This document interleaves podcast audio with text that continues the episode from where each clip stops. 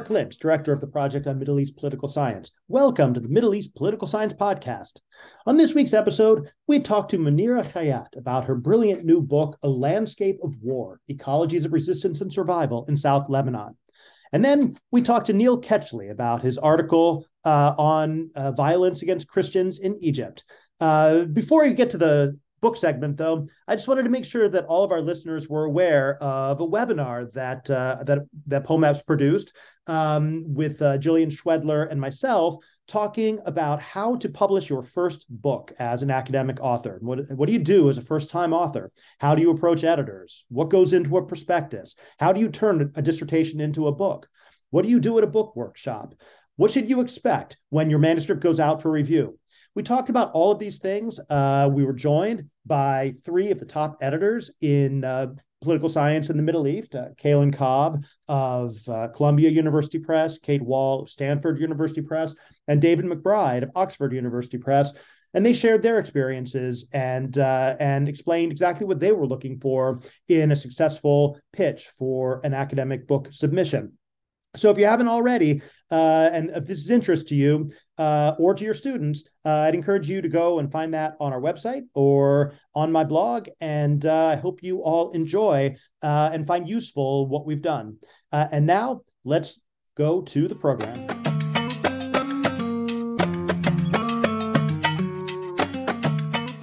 The Middle East Political Science Podcast. I'm Mark Lynch, and on this week's book segment, we're joined by Munira Khayat of the American University of Cairo, author of the brand new book, A Landscape of War Ecologies of Resistance and Survival in South Lebanon, which was just published by University of California. Munira, thank you so much for joining us.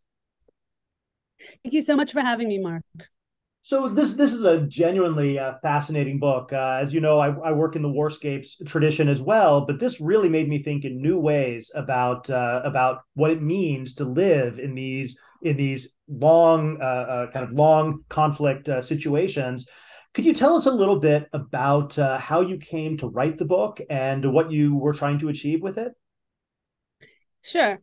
Um, so this is my first book, um, and truly, it's the only first book I could have ever written. Um, it's a book about war, and it's about and it's a book about war as a place of life. And of course, I mean, it comes out of my life and also out of my uh, scholarly labor. Um, I grew up in Lebanon. I'm Lebanese. I grew up in Lebanon during the Lebanese War or the Lebanese Civil War, uh, which lasted from 1975 until to, until 1990. Um, and um, I um, grew up uh, with war as a living environment.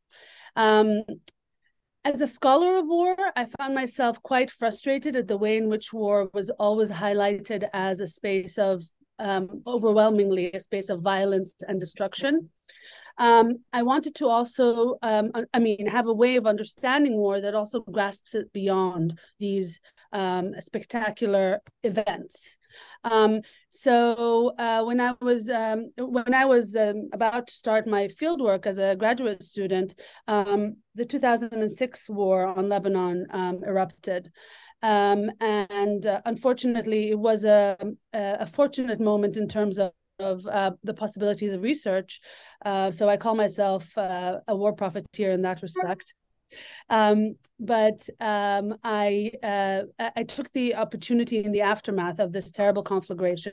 Uh, where thousands died and um, um, and much and, and many more uh, were injured and um, damages were extensive um, to um, explore war um, in South Lebanon, which was the epicenter of this uh, of this conflict, through the perspective of life ongoing. Right, um, so I went to South Lebanon, um, which is um, uh, the borderland between Lebanon and Israel.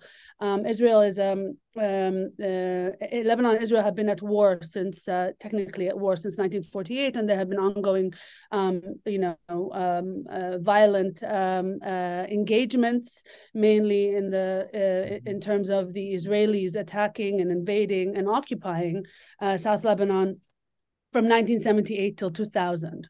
Um, so I went to that area, which was really the the epicenter of the of the of the conflagration, because Israel wanted to destroy um, Hezbollah, their um, uh, their adversary, um, who are also known as the resistance in South Lebanon, um, because they're uh, the main military resistance in South Lebanon amidst a sort of a longer history of resistance in South Lebanon and beyond um, to Israeli occupation and uh, and aggression.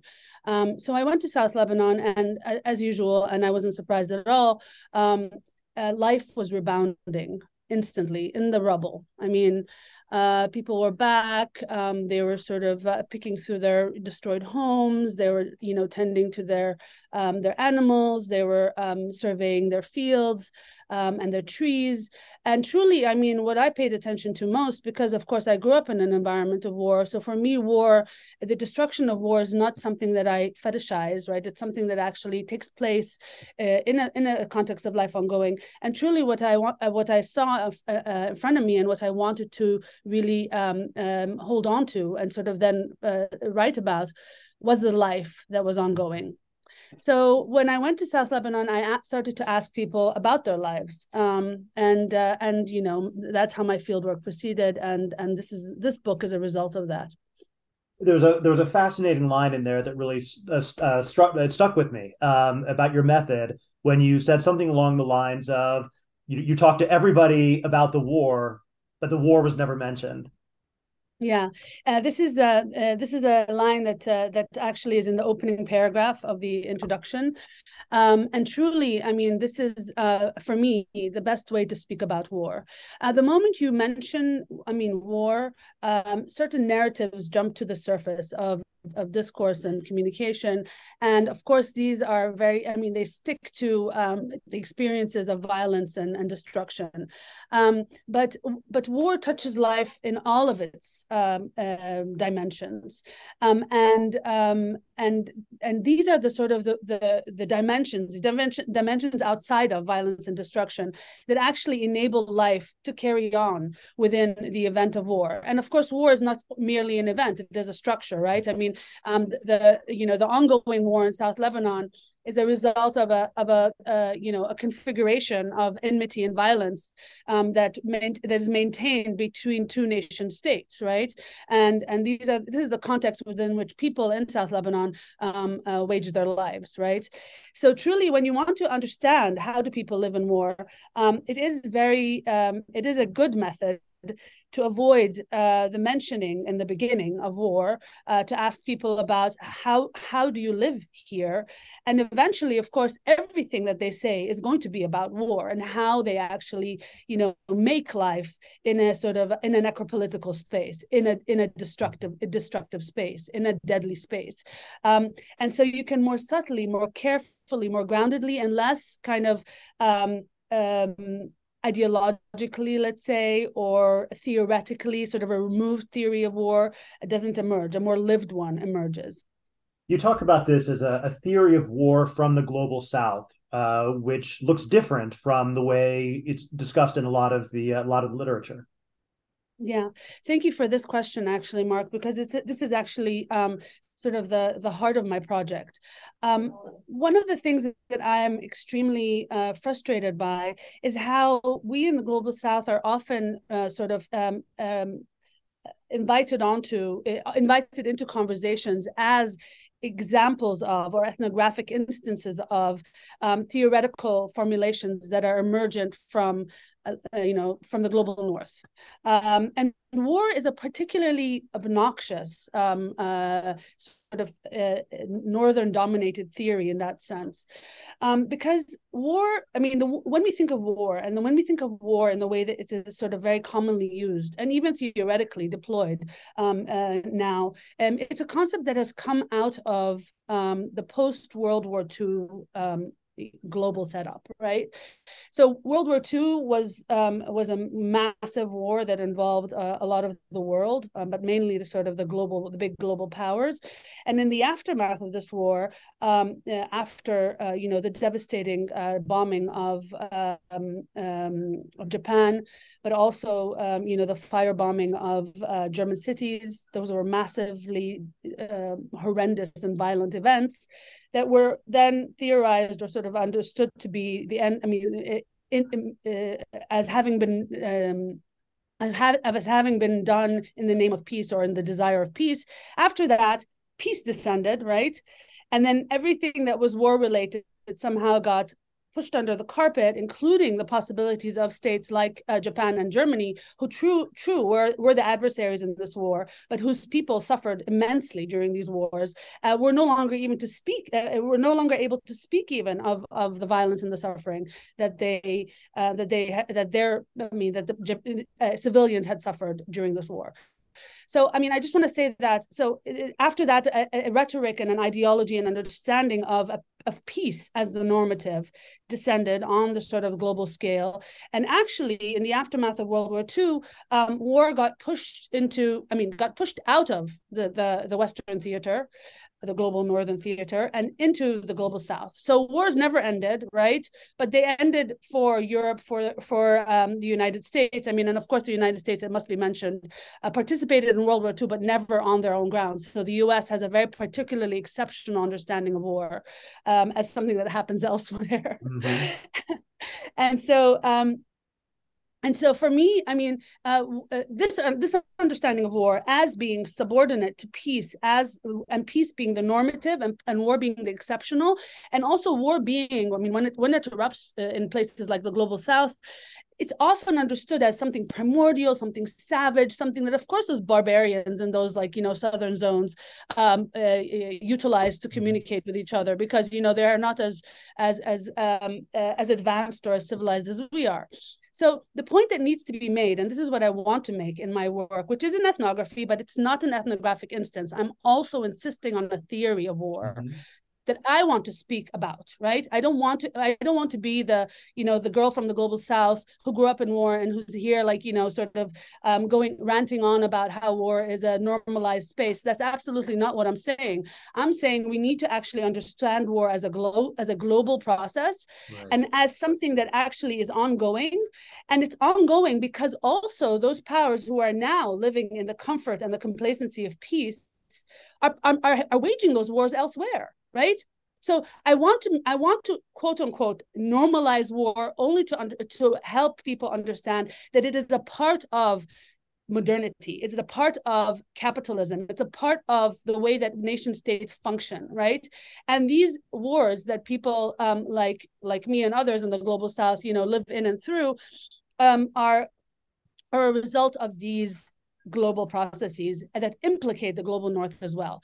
So a theory of war that I want to speak of, I mean, the, the, from a perspective of an anthropologist, I speak about war. I start with war, the ethnographic mm-hmm. instance of war, in order not to normalize, not to naturalize, but to humanize. Once you start seeing people who live in war as humans, as fellow humans, as humans who deserve life and, uh, you know, all the luxuries that, you know, non war can entail, um, um, then we can begin to understand that war is a terrible place, but it's also a terrible place that we are, we, those of us living in the global north, right, are equally responsible for. And, and, it, and it's fascinating also, just as you said, not normalizing or glorifying war, but the reality is that you're talking about people and places where it is the norm, at least the possibility of war, the experience of war, the legacies of war. Um, but you still live. People still have lives and yes. in all of its dimensions. Yes absolutely. I mean so so the the i mean my book really kind of kind of opens up this lived space of war and shows the ways in which war uh, in which uh, war is a generative of life worlds. So if you have to live in these environments you find ways to live within them. And i call these resistant ecologies mainly because i mean it's a it, it, i mean it's a it's a uh, sort of an analytic or a metaphor that draws on the agricultural sort of life generating realities in South Lebanon, but that can also be further sort of abstracted to all the kinds of relations that allow people to live in war, but also not in war. So one of the things that I try, I mean, I look at the, the ecologies that I look at, at in South Lebanon um, uh, revolve around the main uh, sort of uh, life sources for people there, and that's the land and the landscape and uh, the tobacco farming and the olive trees and the goats. Um, um, but but also I want to sort of not allow, I mean, not stay there. I want to also think about those ecologies as something that are relational and are relational, not only human, human, but beyond the human. So I want to also decenter humans in the thinking about sort of survival, life and survival um, in um, and resistance in in a place like South Lebanon, but beyond. And very and, and in the last in the last chapter in the conclusion, I kind of point to, but I also do this throughout the book, the fact that when we think of war, um, I want to also connect war to other uh, destructive processes that we sort of understand as livable, even though they're terrible, which is like industry and capitalism, right? Um, and all kinds of uh, re- you know wreckages of modernity um, that are more easily graspable for those of us inhabiting um, the more peaceful zones of the global north, right?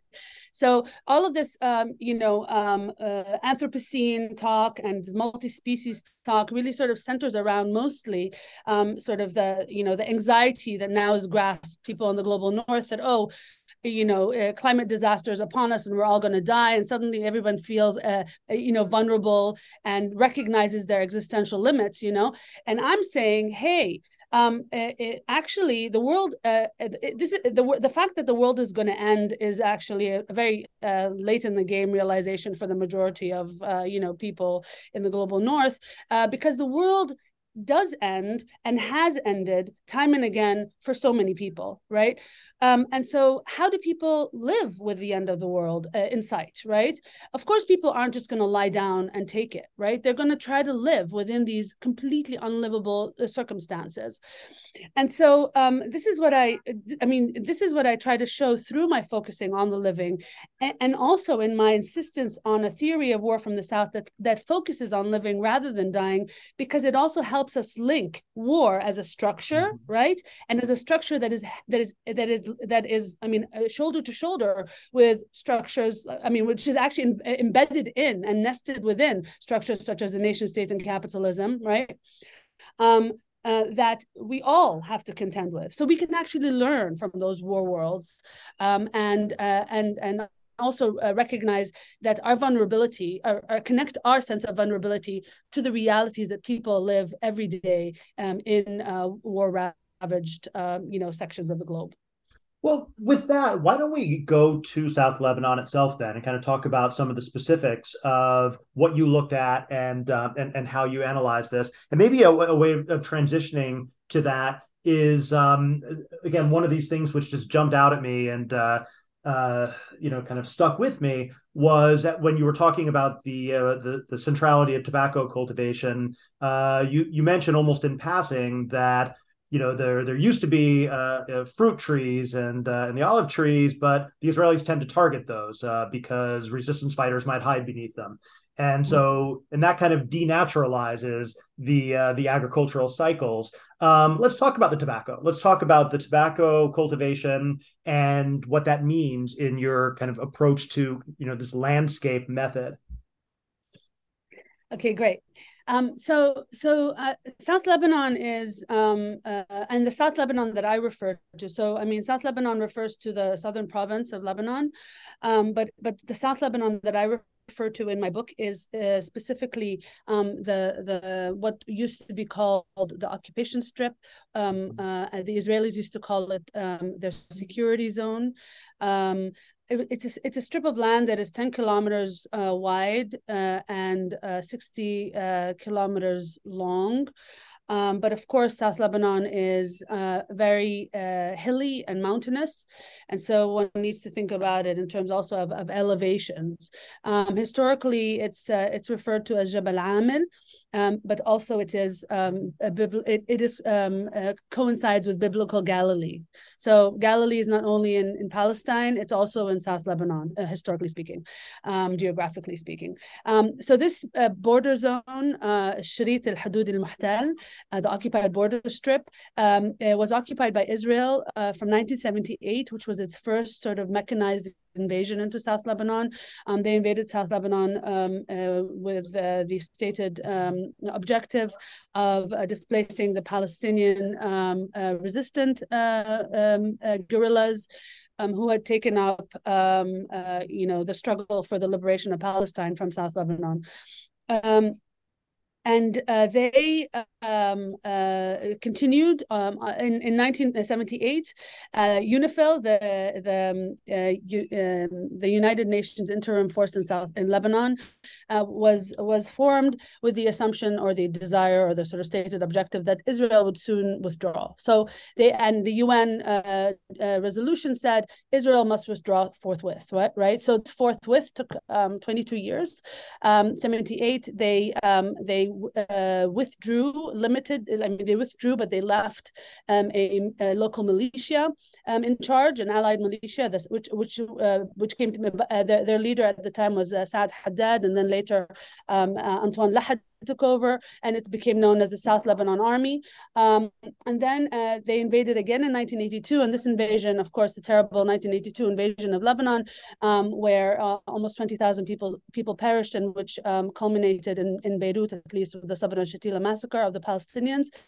Um, um, this uh, this invasion um, uh, also, I mean, they, they also withdrew um, uh, it, it, after this after they uh, arrived in Beirut, um, and they um, then uh, uh, um, um, bolstered the forces of uh, the South Lebanon army as they withdrew. They stayed in South Lebanon starting from Saida until 1985 and then they withdrew completely. But then they stayed, the Israelis and the SLA stayed in South Lebanon from 19, I mean, from 1978, 1982, and then until 2000. Um, during this period, um, um, it, I mean, this became technically known as the as a South, South border, uh, the, I mean, the South Lebanon occupation zone.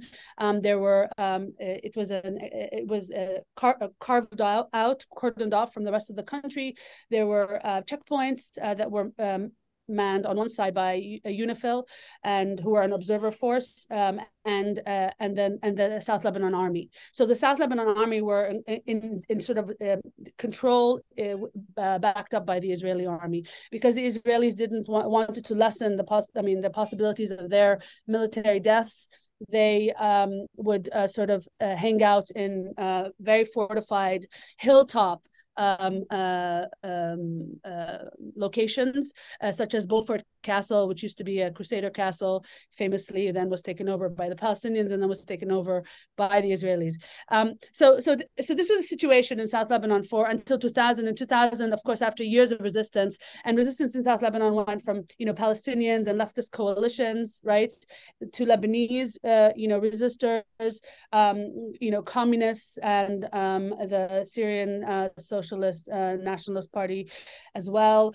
Um, and the um, um, and then uh, and then sort of le- and of course the Islamic resistance began began with 1982, and Islamic resistance then became Hezbollah, who became the most uh, sort of prominent military uh, force in South Lebanon. Um, but of course, Hezbollah is a is a homegrown resistance, right? So Hezbollah is quite famous or infamous, depending on where you look at it, um, uh, organ- military organization um, that grew out of the, um, the the the occupation of South Lebanon. Um, and so in 2000, after years of successful, I mean, successful mm-hmm. resistance, military resistance by Hezbollah, but I always insist on saying Hezbollah is more than is not only Hezbollah. Hezbollah drew on a long history of guerrilla warfare in South Lebanon that included Palestinians and other Lebanese groups that were not necessarily Islamists, um, and of course included the the the support and the um, and the uh, I mean the collaboration, the cooperation of the villagers of South Lebanon. Mm-hmm. You cannot be a successful resistance uh, uh, um, uh, force without um, without being, um, you know, without having the hearts of the people, right? So uh, Mao's dictum, right, that the guerrilla must um, must move through, um, you know, must swim through the people like a fish does in the sea, right? I mean, that's a successful sort of um, uh, um, uh, approach of a, of a of a resistance movement or a guerrilla movement. Um, so okay, so so I I mean, the the world that I looked at was was um, six years removed from the end of the occupation which is not so long when you think right. of it. But it, there were there had been several conflicts. I mean, there had been several conflicts, and and and as the years went by, Israel started to narrow its sort of aggressive rhetoric against Lebanon to to attacking Hezbollah, which they understand as this um, uh, as a terrorist organization, of course. Now, terrorism is once once you say terrorism, everybody thinks that all is fair and love and war, and of course, I mean that's a very uh, well-worn tactic, right? So, um, so, um, uh, but Hezbollah is, as, as, I say, is not only Hezbollah. They are true; they're the military force there, but they are, I mean, a part and parcel of um, of village life. Many people see Hezbollah in many different ways. They see it as a regional um, a force that is, uh, you know, allied with Iran and funded by Iran and all these kinds of transnational networks. Yes, it is that too, uh, but it's also a, a, very very local force. Uh, and and over the years, uh, military resistance was really like taken over. I mean, they took over most of the military resistance in South Lebanon, and it became really their forte. And they became super successful at uh, fighting a, a, guerrilla war. Now, a guerrilla fighter needs the landscape. A guerrilla fighter fights defensively. A guerrilla a guerrilla fighter cannot. Um, I mean, um, I mean, occupies the position of of of the of the invisible right mm-hmm. in, in in an altercation with a huge mechanized army uh, and war machine like that of Israel. Israel has one of the most, I mean, it's it's it's generously, gen- massively generously funded, of course, by the U.S. It has all the cutting edge um, uh, machinery that it needs in order to um, kill as uh, uh effectively and as widely as possible. It also breaks uh, uh, war rules all the time because supposedly the people that it's fighting against don't really qualify for the category human, etc. Right? So, um, so people in, so I mean, in this in this ongoing fight, which I mean, so uh, I mean, it extended itself in, in active form from the 1960s, right? From the uh, from the 1960s mm-hmm. when the Palestinians took over in South Lebanon after the Cairo Agreement in '69, um, until um, let's say 2000, 2006, the war that I did search after was the last great um, um, conflagration. Um, uh, across all those years, um, people have been living with this environment. And the landscape is a source of, of the strength of the military fight against this big bad enemy, which is Israel, but it's also the source of life for the people who insist on staying in their villages, right? Many people say, okay, why don't people leave? I mean, this is like the most privileged question that anybody can ask, like as if leaving is some is a choice that one makes easily or even can make for that matter. Where to, right? Um, so, uh, uh, I mean, and, and, ironically enough, because of also, I mean, the you know the occupation of South Lebanon coincided with uh, you know the Lebanese civil war. Many people in the capitals and other you know coastal cities where most of the population of Lebanon are would leave um, uh, the you know the, the sites of those uh, of this violence and and escape to the sort of the more secure and more safe uh, sort of environment of their village home, which also occasionally then became you know spaces of of massacre and death. So the landscape is is is a space of commonality between the the adversary and those who want to live, but also those who want to resist, resist in terms of living, but also resist in terms of fighting. And so this is why the landscape to me is so central. So so when you look at the landscape, then you're looking at the people um, and their and, and, their life or their efforts to uh, sustain life there um, and in a, in a number of different ways. So let's talk about the people and what, what do they do on this landscape? How do they live? Yeah. So you asked me about tobacco and stuff. Yeah. Let me let me get to that. So so um uh, yeah. The, I mean South Lebanon and all of the highlands of, of the South are uh, are tobacco farming country. So Lebanon has historically been uh, a major um, uh, um, uh, cultivator or a space where tobacco has been cultivated since uh, since the time of uh, the Ottoman Empire. It became a monopoly um, of um, uh, I mean it started as a monopoly of the Ottoman uh, Empire, and then when the French mandate when the Ottoman Empire collapsed and the French and the French took over Lebanon, it became a monopoly of the French. Um, so it's always been um, it's all tobacco farming has always functioned as a monopoly in South Lebanon. Uh, during the 1970s, there was a pretty strong sort of labor movement um, that was not unrelated to the sort of the ongoing the, the strength of the the leftist coalitions um, or the leftist parties in Lebanon, the communists in particular, um, in uh, in sort of winning winning the hearts and the resistance uh, fight um, uh, um, of of the southern of the southerners. Um, and so, tobacco has always been a very uh, a rallying point for the possibility of life and resistance in South Lebanon. Um, and that and during this moment in the 70s, um, the the um, the the tobacco monopoly, of course, because it was a, a monopoly of the state. also, the I mean, all of the um, uh, the revenue for it was going straight into the pockets of you know the uh, functionaries of the state, right? And in Lebanon, of course, we all know it's a kleptocratic, oligarchic, um, if, um, you know, a zaim uh, clientelist system, right? And so tobacco was always funding the big guys and the landowners. And so there was a kind of a pushback in the 70s from the, you know, the, the peasants, the farmers, uh, the small people, um, especially in the aftermath of, um, you know, the Israeli occupation of South Lebanon um, and the fact that all the landowners who were all, who were often absentee landowners truly were no longer, I mean, their land was no longer accessible to them. So the people who stayed on the land were like, this is, I mean, what are we farming for? we're farm i mean we're farming and we're getting nothing and mm-hmm. we're the ones who are here so there was a moment where the lebanese state actually realized that they needed to kind of cut a deal with those with those folks who were who were man, who were like manning the front lines of the country.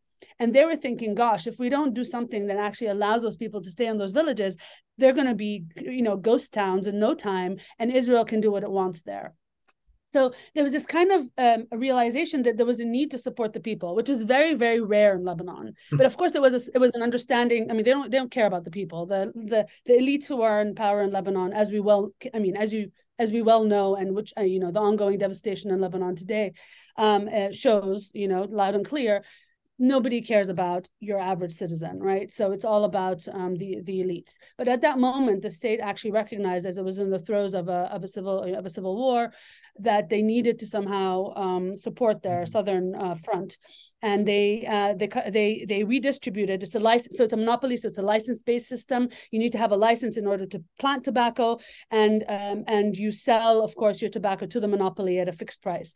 So those licenses, of course, all belong to the to the to the landlords.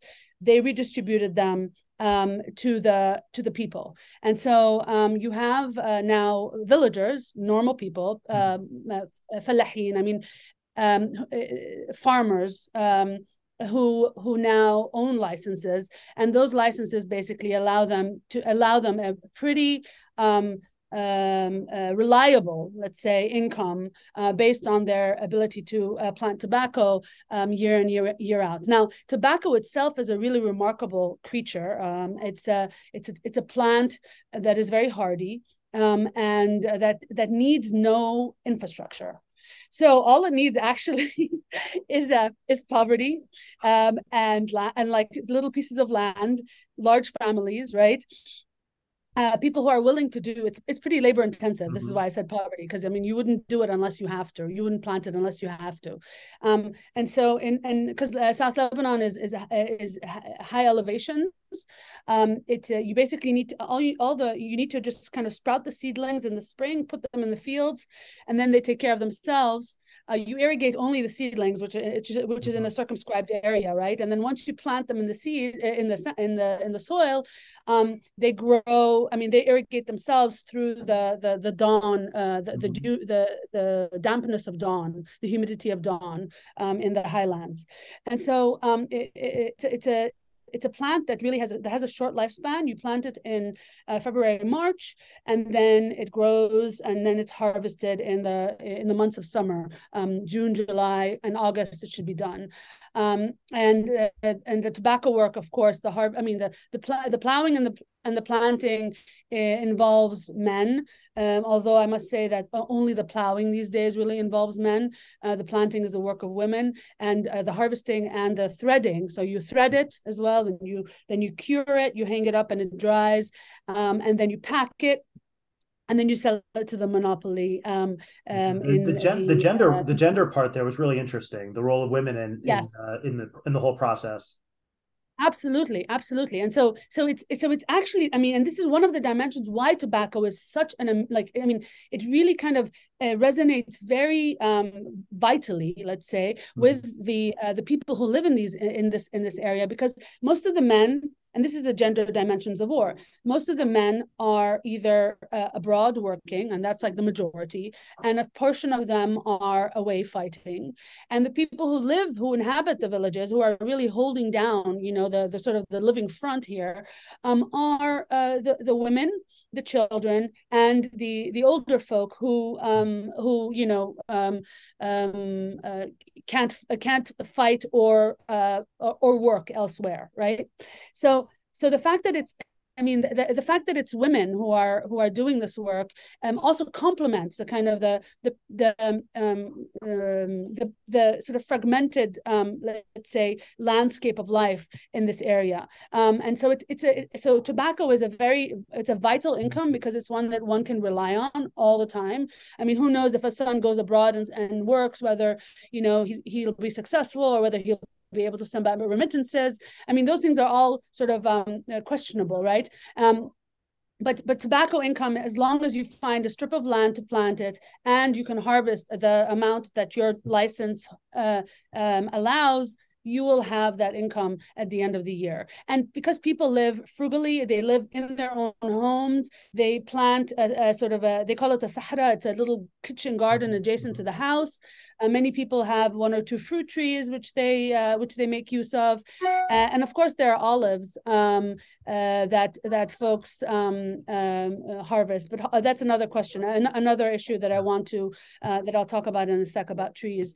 Um, so tobacco is more and more more uh, has become more and more relied upon uh, by the folks inhabiting um, these regions. And it's important to point out that the folks inhabiting these regions they do it they do so because it is sort of the effective and genealogical um, you know uh, place of their lives. Right, there are sort of like you know uh, more romantic attachments to these to these worlds, uh, but often people who live in, in in South Lebanon live there because it's the most viable place where they can live. Right, so um, so I mean, this idea, I mean, this, it's not ideological. It's based on the the the, the need, right, to make life um, that people are there. So so tobacco is becoming more and more um, a sort of the source of everyone's income, which also makes it problematic in the sense that they're um, they are um, um, uh, you know n- not they're not only i mean uh, they're, they're they're moving away from other forms of crops right? So right. before there used to be all kinds of crops and people are now relying on this monopoly which ultimately relies on a monetized right uh, sort of cur- i mean which which results in a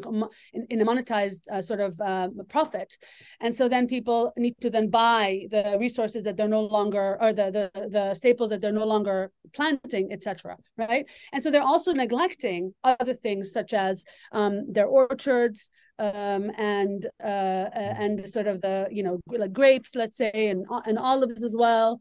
Um, everything's becoming kind of a cash economy, which is, I mean, uh, well known in, in war zones that uh, that cash kind of rules the day. Yeah. No, and, and, it's really interesting seeing all of these interconnections uh, between, yeah. between, the war, between the agriculture, between the um, the, the gender relations. It, it, you really make it all connect together. Um, one what in the time we have left, I want to switch over to uh, your, your, other one of what probably my favorite chapter in the book, which is about uh, the goats and the landmines and the legacies of the cluster munitions. Um, because yeah. I don't think they're. I mean, it's such an it's such a perfect kind of encapsulation of this notion of how the war, the land, and life are all connected. Yeah. Um, so I mean it's it's a remarkable it's a remarkable thing that took me a moment to recognize. And I mean um, that that goats are um, are mine resistant. so I mean South Lebanon is heavily, heavily mined. Um, and not only that, so one have, of the most on know, earth. Uh, it's probably yes. the most heavily landmined on earth. Yes, indeed. Um, I mean, for the small, as one of the deminers uh, described it as a postage stamp sized you know section of uh, of the globe right? I mean lebanon is a tiny country and south lebanon is a is a is a is a, is a sliver of that tiny country. Um, but it's really one of the most heavily mined um, uh, spaces on earth. Um, and uh, and on top of that uh, you have i mean you have the minefields but you also have cluster bombs right? So cluster bombs is one of those uh, sort of gray zone munitions that israel has loved um, to inundate um, uh, south lebanon with. Um, and uh, so cluster bombs and um, and incendiaries like phosphorus as well. Those are those are those are munitions that are banned for use in civilian areas uh, by international conventions, and Israel doesn't care. And it uh, it does it ongoing in these areas because it, it has the same recognition that the U.S. had in Vietnam, which is that if you disrupt you know the life of the ordinary people here this is going to undercut the the the potency of the military that that uh, that we're fighting. And of course like uh, like the americans failed to recognize in vietnam um, that i mean israel does it too is that they just double down on the violence right? And of course i mean uh, they're surprised that somehow you know uh, life continues i mean that people can i mm-hmm. mean that the resistance continues in these areas right? And so um, so they they have uh, so South Lebanon. I mean, if to live there and to be a you know agriculturalist there and to be a you know a pastoralist there, you really have to contend with, with the explosive nature of the landscape. And the landscape, I mean, is uh, I mean, so you have the mines and the cluster bombs, and so many, many people, okay, they plant tobacco. Tobacco is a it can be planted in in sort of areas that are more or less accessible and small, like strips of land, terraced agriculture, etc. Um, but goats, I mean, goats are the are the are the animals that that uh, that the pastoralists rely on um, are uh, are truly. I mean, you you need wide expanses of land in order to uh, allow them to graze, right? And um, and goats are very um, profitable. They're profitable because they're a source of um, uh, uh, milk uh, that creates that sort of generates a lot of the staples of the you know the southern larder and also they can sell it uh, they can sell it beyond uh, you know their villages. Uh, meat uh, which is of course eaten only uh, ritualistically and occasionally because most people can't indulge in meat eating that often thankfully. And and of course manure which is really really important for for the agricultural projects within South Lebanon and beyond. So so goats need a large expanse of land in order to graze. And so um, uh, one thing that uh, that is really remarkable about those goats is that they're able to make use of the land that has been has fallen into disuse uh, because of its explosive nature. And the local know this, right? So you have people who walk, uh, who take their, who intentionally take their goats to these wonderful um, sort of expanses of border grasses, right? Because the Israelis have also mm-hmm. uprooted I mean, they're like the like the U.S. and Vietnam. Israel attacked really the the the green cover, right? Because trees and, and all kinds of like woodlands are extremely um, are extremely protective of guerrillas right so so the israelis have uprooted a lot of the of the woodland in south lebanon so you end up having really nice grasslands those grasslands can't be used for agriculture um, they're used for grazing and those grasslands are heavily mined so the so the um the um uh, the, the herders take their take their goats uh, to these areas and make use of these areas um, uh, for uh, you know the sustenance of the goats and um, and the, and the goats as well. I mean, if you want to think about it in terms of like war and rhizomatic uh, sort of mm-hmm. Uh, capacities, right? Um, when there is war, goats are pretty hardy. First of all, one goat itself is like a ma- is not a massive investment, right? So it's not like a cow or a horse, right? Um, or a camel for that matter. Mm-hmm. I mean, those were uh, forms of livestock that actually were very um, present and prevalent in South Lebanon uh, prior to um, the onset of wars. Um, and of course, the cutting off of borders. No longer you no longer needed pack animals animals. And obviously, you wouldn't invest so much in a cow because a cow gives you milk and meat, but is a huge investment that you can't go for. So all the forms of investment, agricultural investments in South Lebanon, are uh, sort of uh, are kind of those hardy creatures like the tobacco sprout you know right. that can grow anywhere and doesn't need any infrastructure and the goat that that can you know walk on a mine and not trigger it and that actually during times of war can just kind of like hang out on its own and like eat whatever and then afterwards we can you know you recollect them and you still have you know a semblance of a herd that you can carry on with right so so the landscape i mean um, is a deadly one but here's one way in which you know sort of a vi- there's a there's a multi-species alliance right mm-hmm. between between humans and goats that really allows uh, this this assemblage right to resist the deadly realities um, of the land and yet it's still quite deadly. And you give a number of anecdotes of people who, you know, maybe a goat like falls and needs help, and then the farmer yeah. goes and gets blown up. Yeah, um, yeah. Thanks for reminding me of this. I mean, I wanted to, I wanted to say something because also uh, it's something that I'm often um, sort of task or I sort of look at um, uh, conviviality. yes, I look at vitality.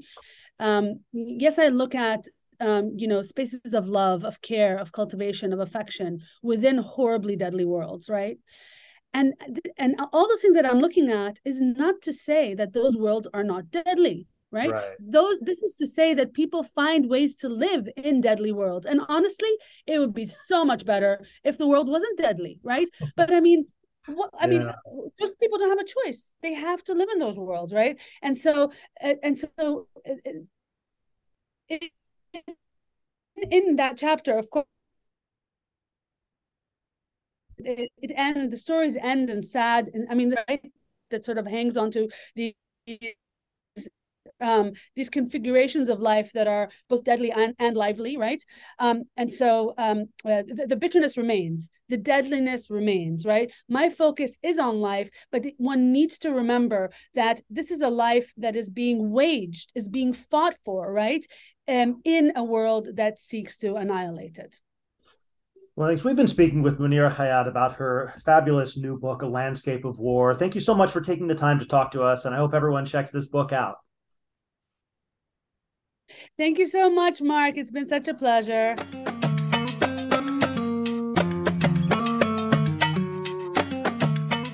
This is the Middle East Political Science Podcast. I'm Marc Lynch, and this week we're joined by Neil Ketchley, uh, associate professor at St. Antony's College, University of Oxford, who, along with uh, Christopher Barrie and Killian Clarke, uh, the, are the authors of a new article and perspectives on politics entitled Burnings, Beatings, and Bombings Disaggregating Anti Christian Violence in Egypt, 2013 to 2018. And Neil, thank you so much for joining us. Oh, thank you so much for inviting us on. So, tell us a little bit about this article that you, uh, uh, Christopher and Killian, wrote. Uh, what's the major contribution and the major, you know, kind of point of the of the project? Yeah, that's great. Uh, thanks for asking. So um, this is, uh, I think there's kind of two uh, interventions and two motivations uh, for the paper. Uh, on the one hand, um, I think that, so Killian, Chris and I have all to kind of varying degrees worked on um, kind of contemporary contentious politics in Egypt and uh, had a kind of genuine curiosity in trying to understand this kind of, I think, quite important but understudied phenomenon of uh, forms of non-state violence targeting uh, Egypt's Christian community.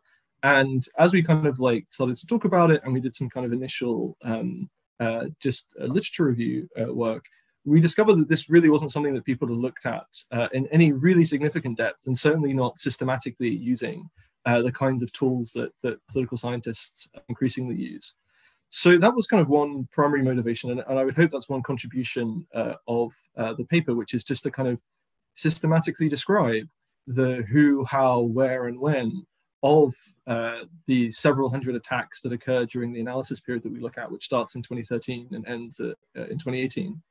Um, and then, as good uh, political scientists or political sociologists, in the case of Chris Barrie, um, uh, we also kind of tried to make uh, a theoretical contribution. And here, um, you know, we're really arguing against a kind of quite established body of literature uh, on um, that's kind of often loosely, potentially problematically uh, called uh, ethnic violence, mm-hmm. Uh, which, as we kind of read it and we tried to kind of you know impose that kind of the kind of set of cookie cutters that you kind of inherit from that uh, theoretical tradition onto the Egyptian case, it just just didn't really work. It was very, it wasn't particularly satisfying.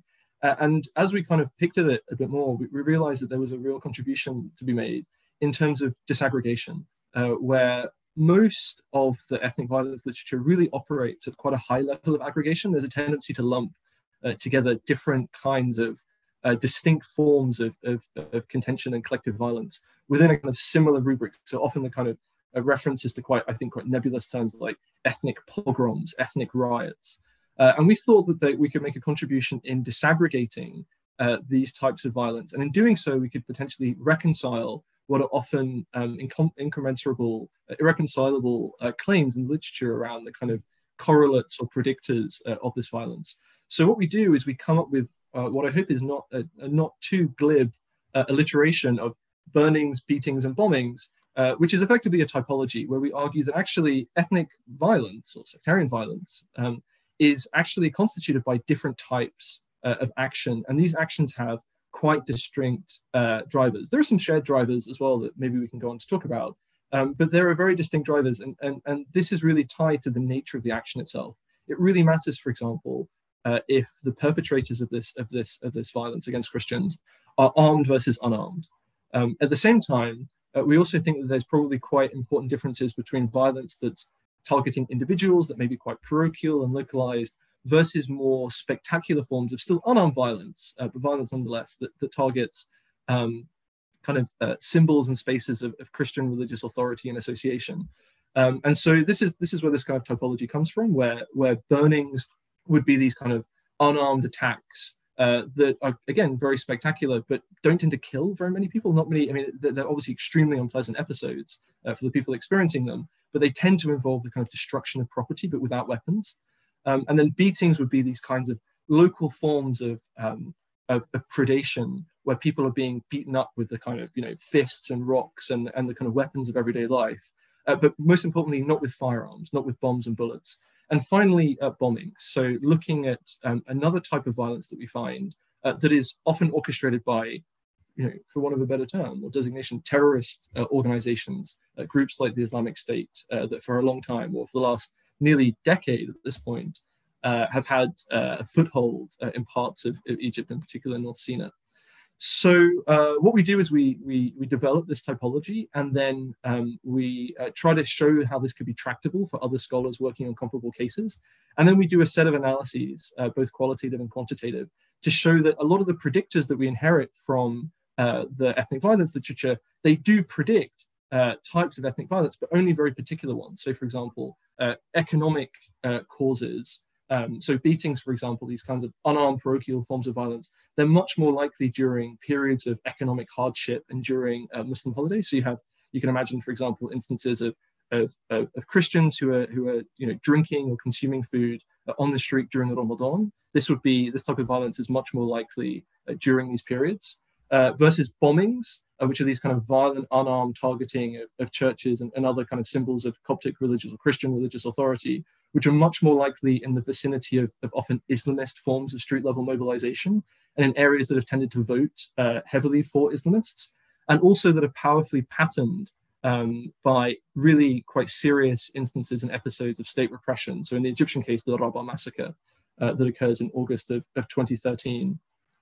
And this contrasts with bombing. So groups, uh, really armed attacks, where actually most most people are dying. This is these are the, the types of events that generate the most casualties um, which are again armed, spectacular forms of violence, and these are much more likely in areas that are kind of basically proximate, uh, both to the to the um, areas of operations where groups like ISIS operate in in North Sinai, um, but also um, in uh, kind of places like governorate centers, in, in kind of more built-up areas where there where there's a kind of concentration of political power, important administrative buildings, because these have to these attacks have to be kind of visible, and so we, we argue that this kind of adds up uh, to a logic of uh, terrorist violence, which is quite different from these other two.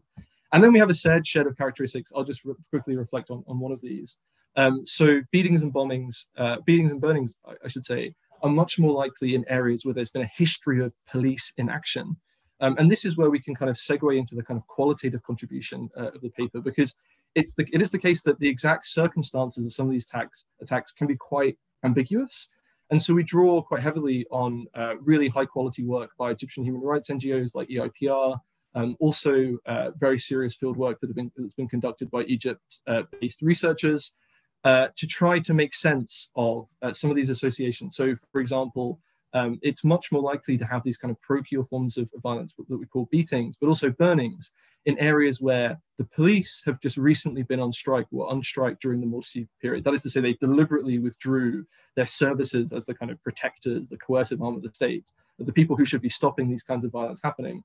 And in this, we find uh, you know different interpretations that we, we kind of leave somewhat open. So, for example, um, there's evidence. Uh, one reading is that this is instances. These are instances of, of the police um, in, in certain areas basically being shirking their jobs because their working conditions are so poor that they they don't want to get involved. And so they kind of sit back versus uh, other kind of qualitative evidence that we draw on that points to deliberate facilitation uh, in some instances cases in which uh, police officers are kind of seen in the crowd directing the violence themselves.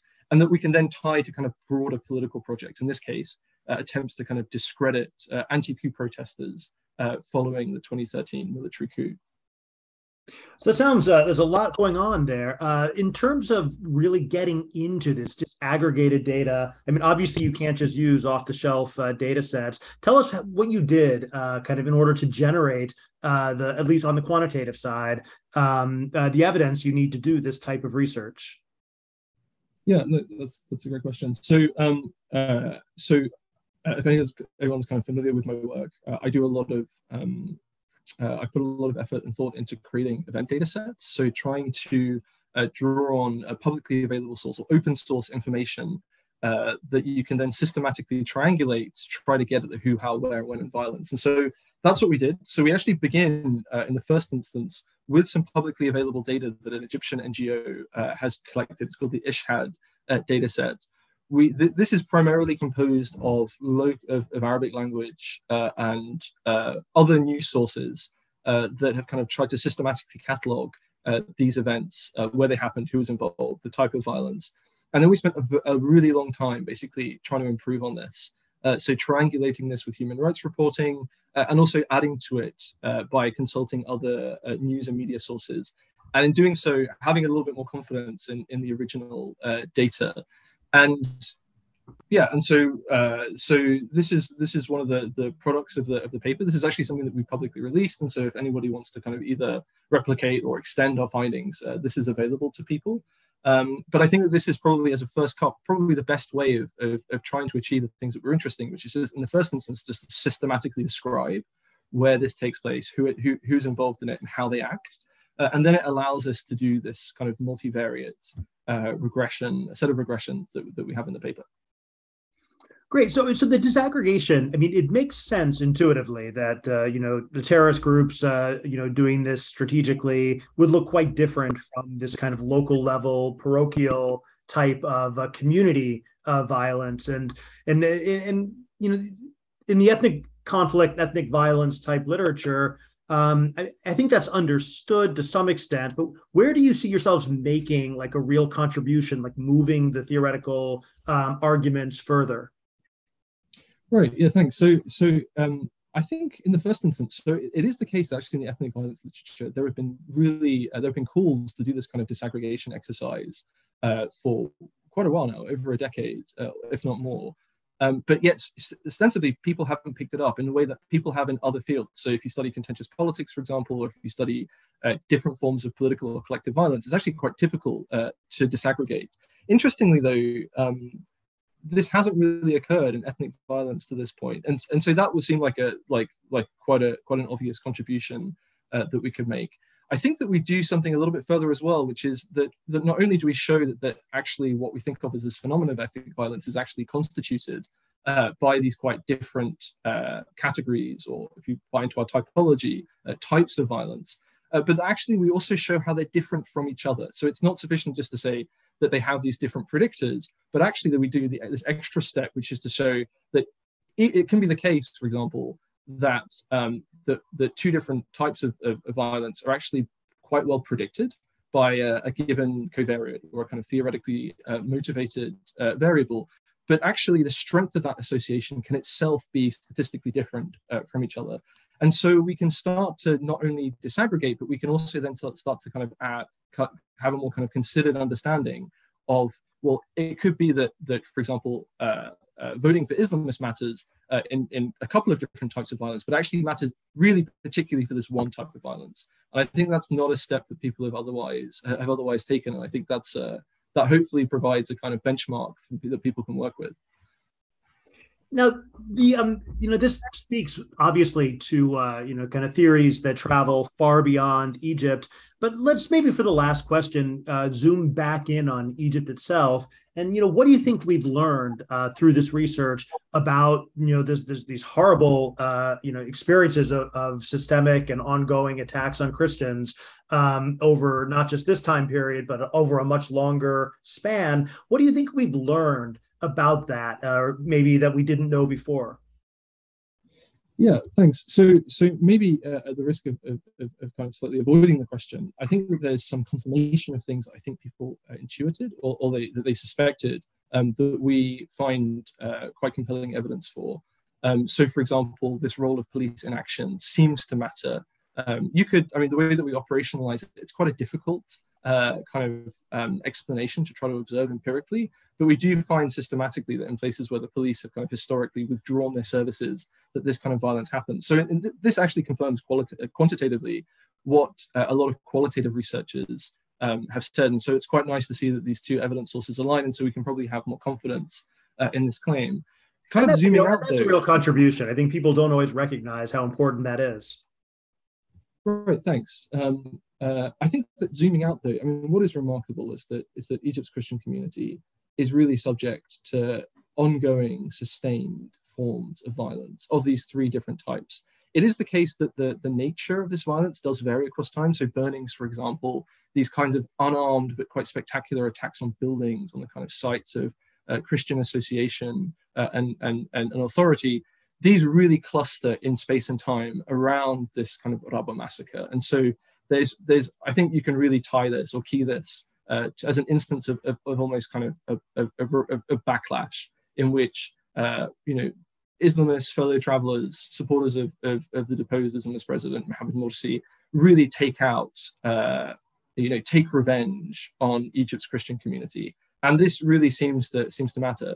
But against this backdrop, there is this kind of ongoing forms of kind of local violence, whether that's uh, kind of targeting of individuals because of um, uh, you know per- perceived uh, crossings of cultural culturally accepted behavior, or um, for in context of, of, of, of, increased kind of economic hardship and competition, these kind of parochial forms of beating really kind of empirically pattern and, and kind of uh, occur throughout our analysis period and presumably continue up into the present and, and, and, gives you a kind of a real sense of why Egypt's Christian community have like have a you know a set of, of, of political preoccupations, both in terms of their relationship to the state, but also about how they perceive uh, the kind of other religious communities in the country and maybe their kind of political representatives.